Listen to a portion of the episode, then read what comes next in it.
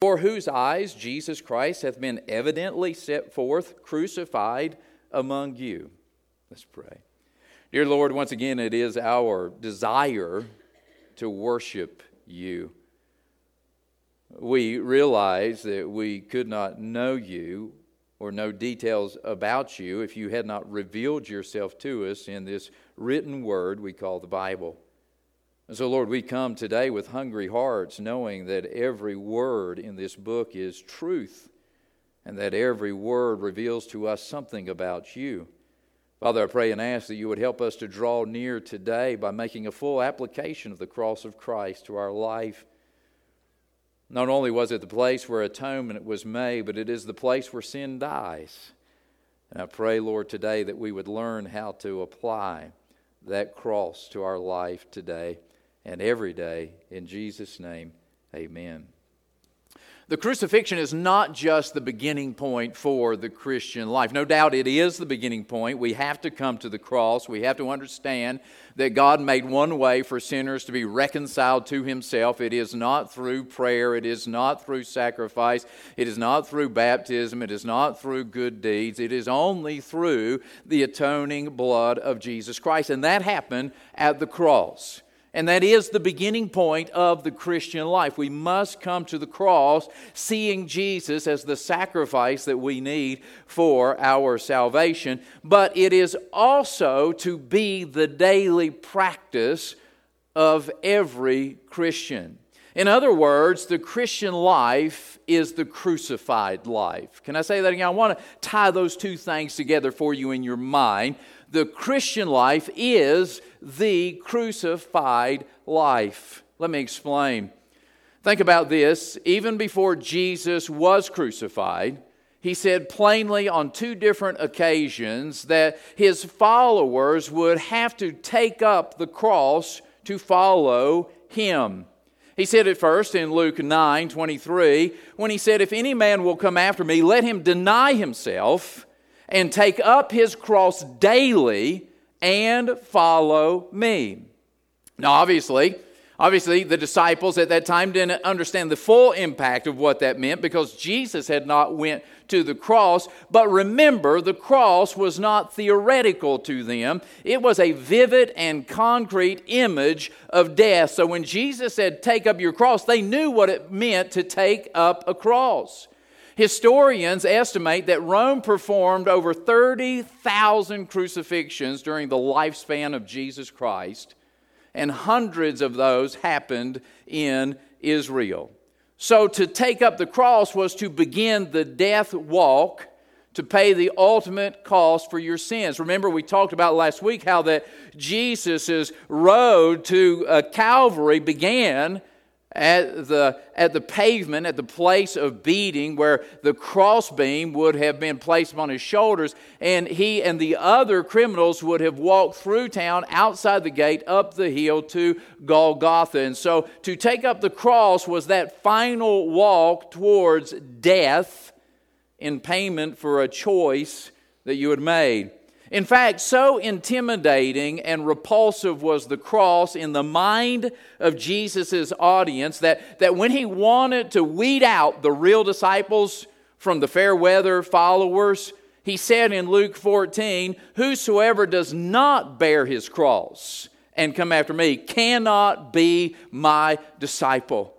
And so just think about what Jesus is saying to his disciples in preparation for the crucifixion. It is about the cross. You have to go to the cross. You have to take up a cross daily to follow Christ. Boy, he thinned out the crowd with that one, I can tell you. From that day forward, many stopped following him. So, crucifixion is not just Christ, but uh, it's not just Christ, but it is a requirement for our being a disciple. The crucifixion was not just where Christ was to pay for our sins, but there is some aspect of that crucifixion that is supposed to be lived out in your daily life and in my daily life. Think about this verse in that context in Philippians 3:10. Paul said that I may know him, Jesus, the power of his crucifixion the fellowship of his sufferings being made conformable to his death. Paul said the Christian life is not just knowing the power of the resurrection, it's not just knowing the fellowship of the sufferings, but it is being conformed to the death of Christ. Death is a very unpleasant thing for you and I. Crucifixion is, is not pleasant, it is painful, it is disturbing, it's something that we don't want to do. Just as Jesus prayed in that garden, if it was possible for the cup to pass from him, uh, but he, he resigned himself to the Father's will, our flesh, ourselves do not want to go to that cross. We do not want to be crucified. But this is exactly what it means that, that, that, that, that Paul is sharing with us his confession of what the cross means in his life. But we ask the question how does this work since not every follower of Christ is literally crucified like he is? Well, that's what Paul is explaining in this text. Let me just give you some background around this. The occasion for the writing of this letter to the churches at Galatia is that they have been misled into a form of legalism. It begins in the very introduction. Paul says, Who, who has perverted you? Who has confused you? Who, who has led you astray so soon from following Christ? If I could simplify the issue for you, I would say it this way. They, they started out right with faith in Christ, but, but they were now trying to live the Christian life in their own power by keeping the law. So they started right. They knew that they couldn't save themselves, so they put their faith and trust in Christ and Christ alone to save them. But now that they are saved, they're trying to apply the law and they are saying, hey, if I can do this and I can do that and I don't do this and I don't do that, then I will be a good Christian. Characteristically, legalism uh, is trying to reduce the Christian life to a set of rules of do's and don'ts. When we talk about legalism, that's what we're talking about.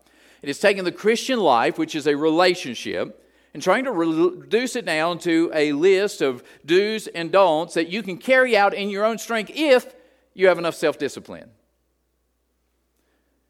As this is not the intended way of Christ, it becomes very, very difficult. If you've ever tried it, and many Christians have, because that's our programming. Our programming is we have to do something. We have to contribute something. Well, I know that I'm a sinner. I know that I can't save myself, but it's just not fair that Jesus does it all and He saves me forever, even when I'm bad and I don't do right. That just doesn't make sense to me in my human uh, cognitive thinking. And so I have to contribute something. I have to do something. I have to have a list of rules to do and a list of rules to don't. And when I can keep those, then I, I know that I'm being a good Christian. In my experience, trying to live this way usually leads to one of three things failure, hypocrisy, or judgmentalism. Failure, hypocrisy, or judgmentalism. Failure, well, it's just too hard to maintain.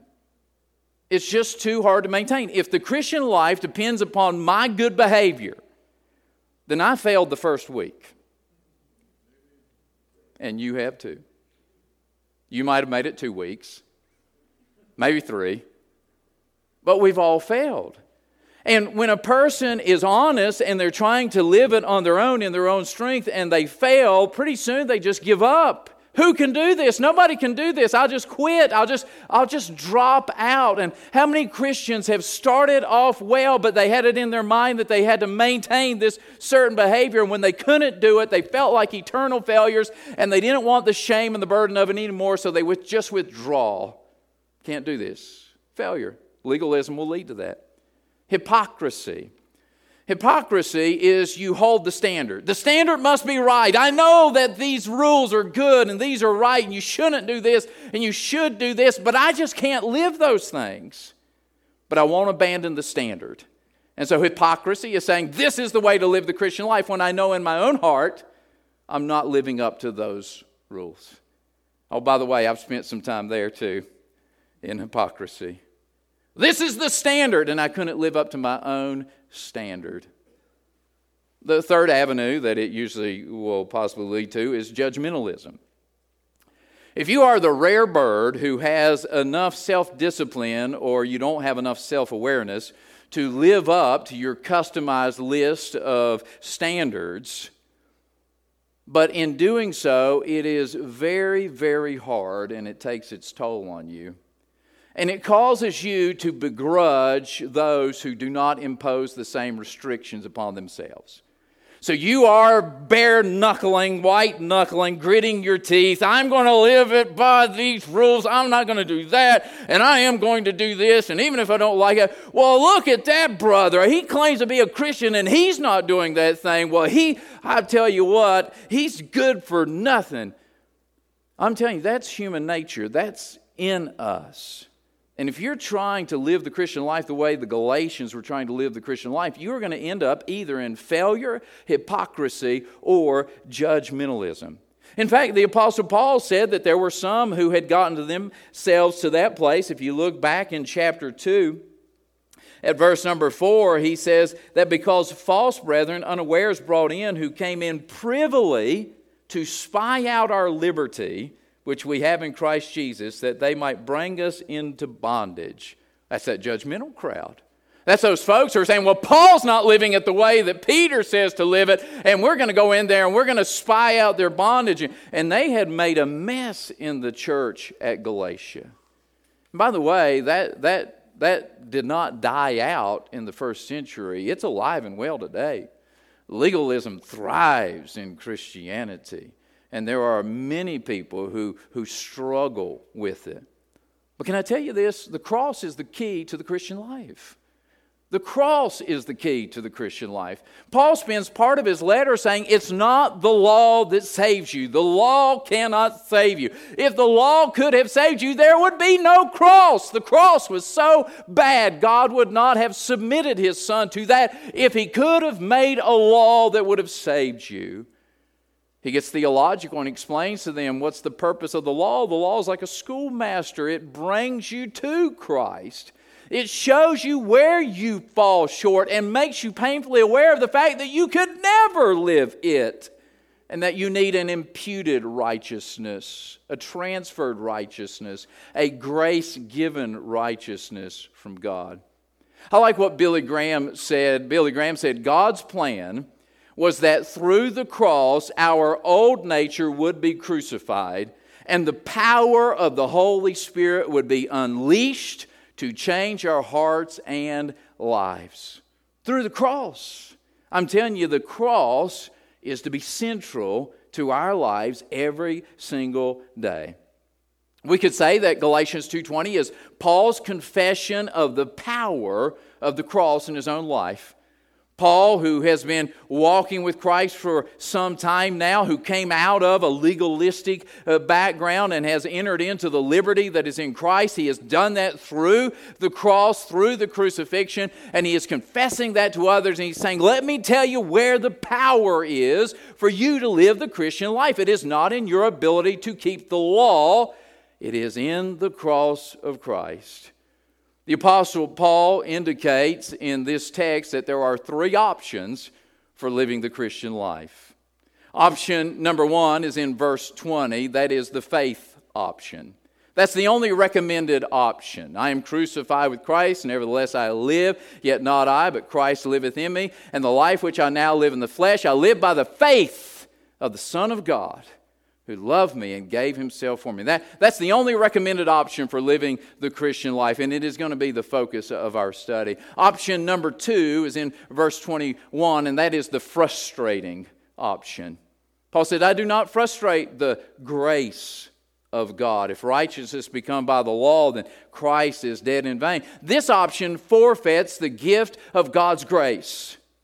It, it, it opts for a works based or performance based option. And so that's very frustrating because I can't do it in my own works. I fail, I fail, I fail. If I don't have grace, then I am going to be frustrated as a Christian. Option number three is what we read in the first verse of chapter three, and that is the foolish option. Oh, foolish Galatians, who bewitched you? Who tricked you? Who deceived you? This option drops the God factor out of the equation after salvation. Right? Think about it. The fact is, the only person who ever lived the Christian life, the only person who ever lived the Christian life is Christ. say, I lived a Christian. No, you don't.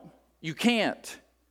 The only person who ever lived the Christian life was Christ. He's the only one who could say, I have done all those things which please the Father. He's the only one who said, I always deferred my will to the Father. He's the only one who could say he had never sinned. Christ is the only one who ever lived the Christian life. And if you and I factor God in for salvation, but after we get saved, we kind of drop him from the equation and we just take off trying to do it on our own, we are missing the point of the crucifixion. Let me summarize it this way we must not frustrate this by switching from a grace based approach to a performance based approach after we get saved by foolishly forgetting that Christ did it all for us on the cross. You see, that's what happens. We start out in grace. I know the only way I can be saved is by receiving the gift but at some point, we switch from the grace based approach and we go to this performance based approach. Well, God loves me because I go to church. God loves me because I stopped cussing. God loves me because I stopped smoking. God loves me because I fill in the blank. Do you understand? That's performance based, and that is not the way the Christian life is supposed to be lived. The crucifixion must not become a distant memory of the past. It must not be something we just think about once or twice a year, but it must be a daily practice in the presence. That, that crucifixion must have a daily application in my life. That is to say, just as we entered the Christian life by faith in Christ's crucifixion, we must also live the Christian life by faith in Christ's crucifixion. It is a faith life. The Apostle Paul lays it all out for us in verse 20. Galatians 2:20. Let's read that one more time. I am crucified with Christ. Nevertheless, I live, yet not I, but Christ liveth in me. And the life which I now live in the flesh, I live by the faith of the Son of God who loved me and gave himself for me.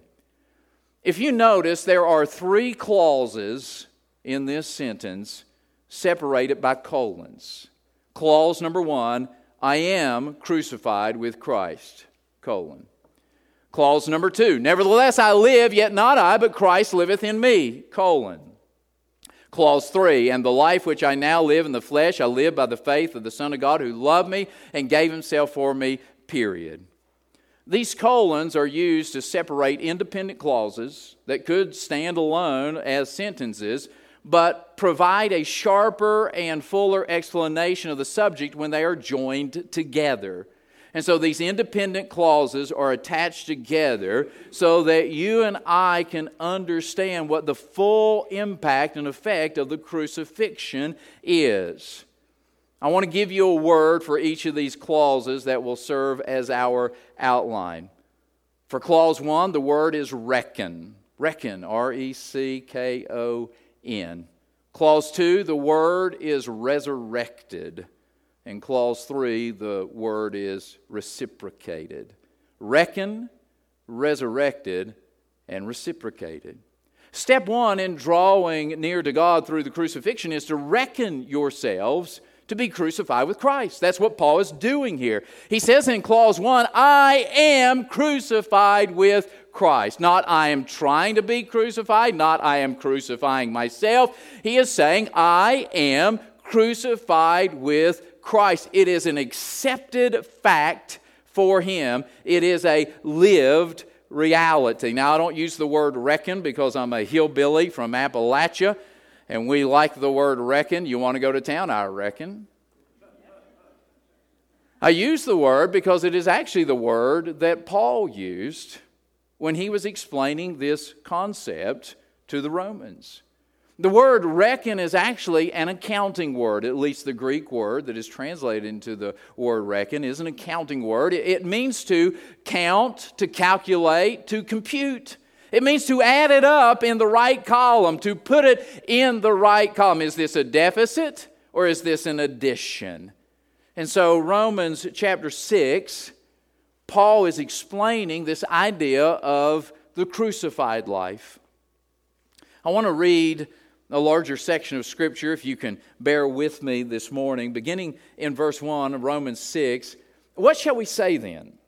Shall we continue in sin that grace may abound? God forbid, is the answer. How shall we that are dead to sin live any longer therein? Know you not that so many of us, as were baptized into Jesus Christ, were baptized into his death?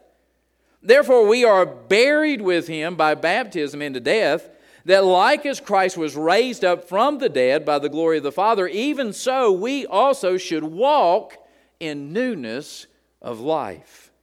For if we have been planted together in the likeness of his death, we shall also in the likeness of his resurrection. Knowing this, that our old man is crucified. Notice the language. Knowing this, that our old man is crucified with him, that the body of sin might be destroyed, that henceforth we should not serve sin. For he that is dead is freed from sin. Now, if we be dead with Christ, we believe that we shall also live with him. Knowing that Christ, being raised from the dead, dieth no more, death hath no dominion over him. For in that he died, he died unto sin once, but in that he liveth, he liveth unto God. Here's the word, verse 11. Likewise, reckon ye also yourselves to be dead indeed unto sin but alive unto God through Jesus Christ our Lord. Let not sin therefore reign in your mortal body, that you should obey it in the lust thereof. I know that's an expanded passage of Scripture, but I wanted, to, wanted you to hear Paul's logical reasoning and his explanation of what it means when he says, I am crucified with Christ. That means that he recognizes that on that cross, not only were our sins paid for by Christ, but our sin nature was crucified with Christ. There was a literal freeing for the believer at the cross. A freeing from sin. So that sin no longer has dominion. Sin no longer has the same power on me that it used to have. I'm dead to it in some respect. This is this is the philosophy that is central to Paul's understanding of the Christian life. You say, Paul, how do you live the Christian life? What, what's your philosophy of living the Christian life? He would say something like Galatians 2:20, I am crucified with Christ. Nevertheless I live, yet not I, but Christ lives in me. The life that I now live in the flesh, I don't live it the way I used to live it in the flesh. Now I live it by the faith of the Son of God who loved me and gave himself for me. Well, what do you mean by that, Paul? Well, I mean that my old nature was crucified with Christ on that cross, and I have to reckon myself to be dead indeed to sins. I have to add it up in the right column. I have to compute it the right way. I have to factor it into my daily life. Paul regularly taught this to other Christians. Paul is saying that you and I need to properly calculate what happened on the cross. It wasn't just Jesus dying on the cross. I died with him. My old nature was crucified with him. Not only was Jesus nailed to the cross, but so was that old sin nature. And by the power of the cross, my old sin nature that once controlled me was put to death, canceled forever. Later on in Romans chapter 6, Paul says, Hey, there was a day when you were a servant of sin. You couldn't help but sin because sin was your master. You could not break free from its bondage. But at the cross, those chains were broken. At the cross, the old man died. At the cross, you were set free from the power of God. At the cross, sin lost its diminutive power over you. At the cross, you have been crucified to it. And Paul says, I've got to remind myself of that every single day. I am crucified. I'm crucified. Literally, freeing me from the bondage of sin so that I do not have to let it control me. The old me died on the cross with Christ. You know, there is a aspect of Christianity that seems to have faded in our modern age but it was the dynamic change that Christ made in the life of a person who got saved. Man, I remember when I was growing up, and even before that, there were stories of people. Well, that guy used to be the town drunk. But we had this evangelist that came to town and we had revival. And would you believe that old drunk got saved and he ain't touched a drop of liquor since then? And now he's a deacon down there at that church. Remember those stories? They seem to have faded somewhat. It is not that, that people aren't getting saved, but you know, that emphasis on the fact that there was an old me before getting saved, there's a new me after getting saved. What does this do for me? Well, let's go back to Galatians and let's allow Paul to explain himself a little further. Let's let the, the author define his terms. He uses this term and he says, I am crucified. What do you mean by that, Paul? What exactly do you mean by saying that you are crucified with cross? Well, in, in Galatians chapter 5, verse 24, the Apostle Paul expands that, fleshes that out a little bit for us. He says in Galatians 5:24, "And they that are Christ's have crucified the flesh with the affections and lusts." What's it mean? It means that the cross kills my selfish, sinful desires. You and I are all born with this eh, pre-nate nature that we want to please ourselves, we want to latch upon our lust, we want to satisfy our affections, and we are driven by that to some measure in our life. But at the cross, that is put to death, it is crucified. You don't have to be subject to those same sinful desires that you once had. He goes on and he, he uses the terminology again in chapter 6, verse 14. But God forbid that I should glory, take pride in, celebrate, save in the cross of our Lord Jesus Christ, by whom the world is crucified unto me, and I unto the world. You see, the cross cancels the magnetic attraction of the things of this world. There is an attractiveness to the world. There's, there's this acceptance that you and I want. We, we place so much on what the world thinks. You know, there's a sociological term for that. It's called hegemony. Hegemony. It is when there is power that is influenced over the culture. Oftentimes it's used when one country will come in and invade another and take control of it, just like the Romans did with the Israelites, and they begin to take on the characteristics of the Roman way of life instead of the Jewish way of life. And so the Jews who lived in the greater Roman Empire, who still held on to their Jewishness, were called Hellenistic Jews because they wouldn't let it influence them. Can I tell you, you and I live in this world that is not, not, not following God, but it has fallen into the darkness of Satan and sin. But yet, it, it, it, exercises such influence on you and I that we have this desire that we want to be accepted by it. It begins when we're very young. And we want to be accepted by the other kids in our class. And then it really intensifies when we get into high school and we want to dress a certain way and talk a certain way and be seen a certain way because we don't want to stand out and, and appear to be weird like our parents are. But can I tell you, while you can get a little more resistance from that as you get into adulthood, most of us adults are still feeling that pressure of the world. And we don't always live the Christian life out loud the way that we should because of what our coworkers might think, what our professor might think, what, what somebody else might view as being normal and acceptable. And I'm telling you, that, that is still happening in the world today. And Paul says the cross is the solution. At the cross, the world was crucified to me, and I to the world. A dead man doesn't care what anybody else thinks. And we are dead with Christ.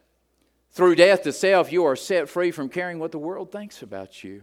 If you and I could get a hold of this, this one little truth that Paul is trying to give us here today when we say, I am crucified with Christ, we could walk out of our houses tomorrow and not care what anybody else thinks about what we say and what we believe and how we live our lives. We could be free from all of that, and we would be better witnesses for Christ.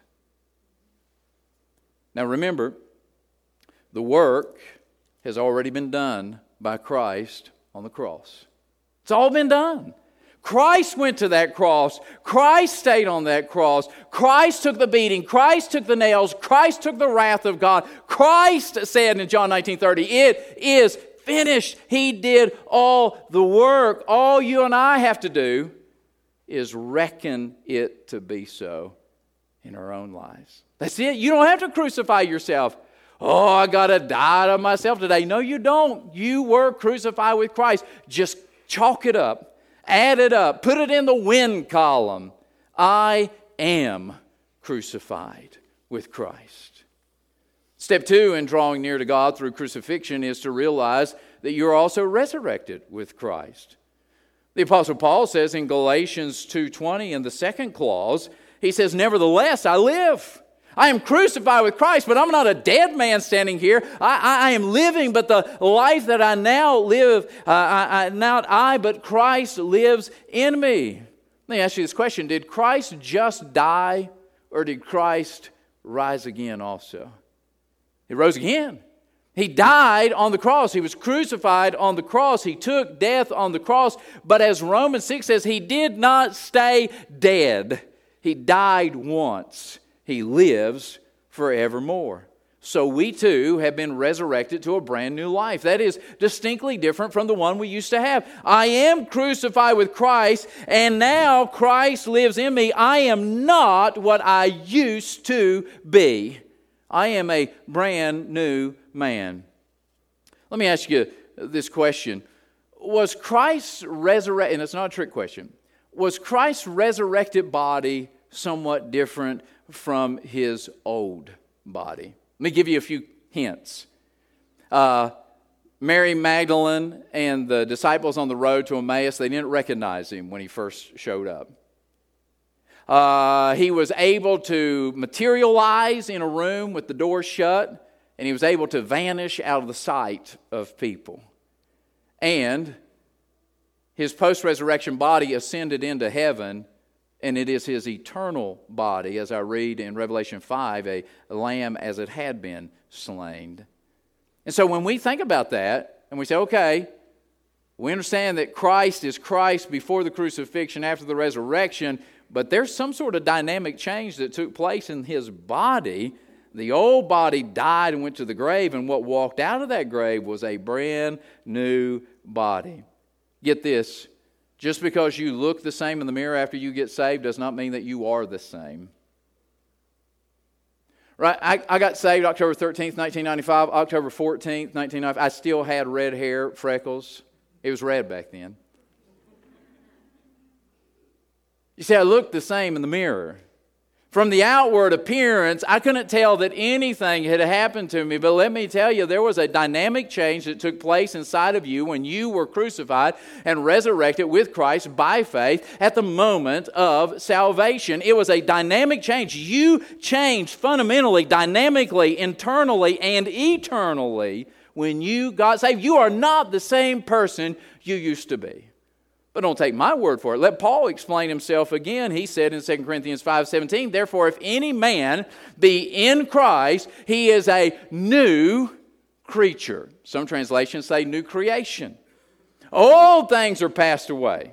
They are dead and gone, and behold, all things are become new. Was the Bible telling the truth or is it telling us a lie? It's telling us the truth. Then that means that you are not the same person you used to be. The person you were after getting saved is a resurrected person. You were crucified with Christ by faith, and now you have been risen to live the life of Christ. We are now in Christ, whereas we used to be in sin. Christ is now in us. How big of a difference, let me ask you, how big of a difference does a microscopic cancer cell or coronavirus make if it's inside of you? It can do a lot of damage, can it? It can mess up a lot of things. It can change the entirety of your health and your wellness. It can even take your life from you. So just because you can't see Christ in you doesn't mean he's not there, does it? I mean, there's a lot of things that we can't see but it doesn't mean that they're not there. And so I would argue that if a microscopic cancer cell or coronavirus could have that much negative impact on me, surely the indwelling Christ can have an even greater positive impact on us. Could he not? I mean, this is part of the reckoning when we reckon or calculate that I am crucified with Christ and now Christ now lives in me. That's a dynamic change in my life. By the way, that is what Christ referred to as the abundant life in John 10 when he says, I am come that they might have life and they might have it more abundantly. What I had before I was crucified was not abundant life. It was a death life. It was a dying life. It was a low life. It was a sinning life. But after I was crucified and risen with Christ by faith, now I have an abundant life. I have a living life. I have an eternal life. I have a Christ life. That is, if we don't frustrate it by our foolishness. That is, if we don't go back to living the way we used to live just because that's the old habits that we have. So the Christian life is nothing less than the outliving of the indwelling Christ by faith. It is just letting Christ live out of me. He's already there. He's already done all the work. He's already canceled the sin. He's already crucified the old man. He's already broke the bonds of chains that held me in my sinfulness. All I have to do is reckon him to be so. All I have to do is turn him loose to lead my life. This brings us to step three, which is reciprocated. Notice how Paul makes this statement. It's an independent clause, but it ties it together. The third clause, and the life which I now live in the flesh. I'm still in this body of flesh. I still have these, these temptations. I still have these shortcomings, but I live it by the faith of the Son of God. The Son of God who loved me and gave himself for me. Understand this, we are simply reciprocating the love and the life that Christ gave to us on the cross. The cross is the greatest display of the love of God that was ever given on planet Earth. It is where God Himself says, I give myself for you and to you, and He dies and gives up His life's blood and His last breath, and He shows how much He loves you. And the Bible goes on to say, We love Him because. Reciprocation. You didn't love God first. In fact, I would argue that you would not love God if He had not loved you. The Bible says we love Him because He first loved us. I don't know about you, but I've learned that reciprocating love is the easiest way to love. If somebody else loves me, man, I can love back good. It's the people who don't seem to like me that I have trouble loving. How much does God love you? The crucifixion. Husbands, love your wives, even as Christ also loved the church and gave himself for it. You know what it points to? Calvary. It's a Calvary love. It's a crucifixion love. It's a love that is willing to give up everything for you, even when you know you don't deserve it. The crucifixion is an exchange of lives. Christ's life for ours and our life for Christ. It's just reciprocated. And He already took the first step. He cleared the greatest distance. He came to earth. He paid for our sins. He died on the cross. He proved it. It's not like the old high school angst. Does she like me? Does she not like me? Should I ask her out? Is she going to reject me? I think she likes me. I don't know. Man, that's, that's stressful. I'm so glad my relationship with Christ is not that way. He loves me, and there is no He loves me not. All I have to do is return his love. It's a reciprocation of life and love. He loved me and he gave himself for me. The love of Christ that was displayed at the crucifixion is the engine that powers this sacrificial exchange. Listen to how Paul explained it also in 2 Corinthians 5. I told you he talked about this stuff a lot. In 2 Corinthians 5 14 and 15, he said this For the love of Christ constrains us. If we, had the, if we had time this morning, I'd get one of the guys up here and I'd put him in a full Nelson. That, that's, that's constraining love. It, it is the idea that I am controlled by something, something has power over me. And Paul says, the love of Christ constrains us. Why? Because we thus judge or we estimate that if one died for all, then all were dead. Huh. If Christ died for all of us, then we were all dead in our trespasses and sins. I was a dead man. You were a dead woman, eternally dead, headed toward an eternal grave in hell.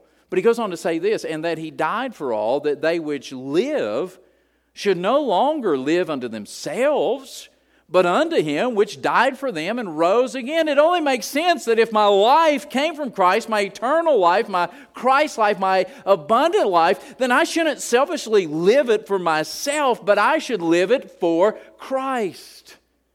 We must die to ourselves to exchange lives with Christ.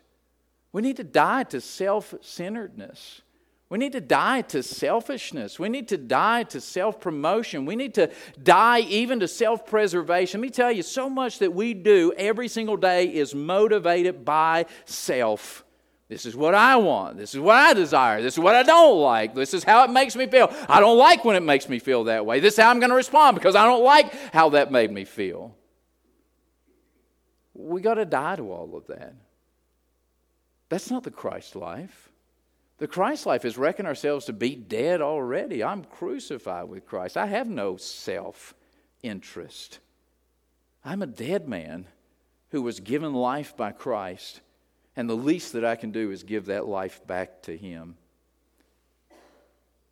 That's what it means to be crucified with Christ. And the only way that we'll be motivated to do this is by looking at the cross. It's the only way. You and I need to look at the cross every single day. We need to spend some time in prayer. We need to spend some time in Scripture. We need to spend some time meditating on the cross and the crucifixion of Christ every single day. And as we do, we will see His love for us. We'll see His sacrifice, that He sacrificed everything concerning Himself just so that He could give us His life. And when we do that, you know what comes natural? Lord, I give you my life today. It's not mine to live, it's yours to live. You live through me. You take me where you want me to go. You, you give me the words you want me to say. You, you, you, you give me the thoughts you want me to think. Lord, let it all be for you. And so I ask you this morning, won't you give him your life today in complete surrender? I mean, not holding any of it back. That's what he did at the crucifixion, and that's what we're to do. Would you bow with me? As our heads are bowed and eyes are closed for just a moment. I want to take a minute here to talk to you. I want to ask you Have you been saved? Have you accepted Christ's death, burial, and resurrection for your sins? Do you know for sure that if you were to die today, that you would go to heaven? Or do you have some doubts about that? If you're here today and you say, Pastor, I'm just not sure about that. I mean, I believe a lot of things about Jesus, but I, am not sure that if I died today, I'd go to heaven. Would you just slip your hand up while nobody's looking around? Anybody in the room this morning? Nobody's going to embarrass you, but I want to pray for you because this is the most important decision you'd ever make in life. Anybody here today that would say, Pray for me, Pastor, I'm not saved? Just slip that hand up. How about you, Christian? You've, you've applied the cross to your life for salvation, but have you surrendered your life to Him? Have you exchanged lives with Christ? Are you, are you living in complete surrender to Him, or, or are you allowing your own self interest to guide you? Can you say with Paul, I am crucified with Christ? Nevertheless, I live, but Christ liveth in me. And the life that I now live, I live by the faith of the Son of God If you're here today and you know that you're saved, but you also know that you haven't surrendered everything, today would be a great day to do that. Just imagine where you would be if Christ hadn't surrendered his all on that cross for you. Dear Lord, I do pray and ask that you would help each of us to be surrendered Christians. I pray that we would live out this principle of the crucifixion, recognizing, computing ourselves to be dead indeed to sin, realizing that that old man was put to death, that we are not the same person that we used to be. We might have the same haircut and the same clothes, but we do not have the same nature dwelling inside of us. May we allow that new nature to lead. May we allow that Christ life in us to be the life that we live. Lord, I pray and ask that you would help us to draw near by the crucifixion. And I pray this in Jesus' name. Amen. If you would stand with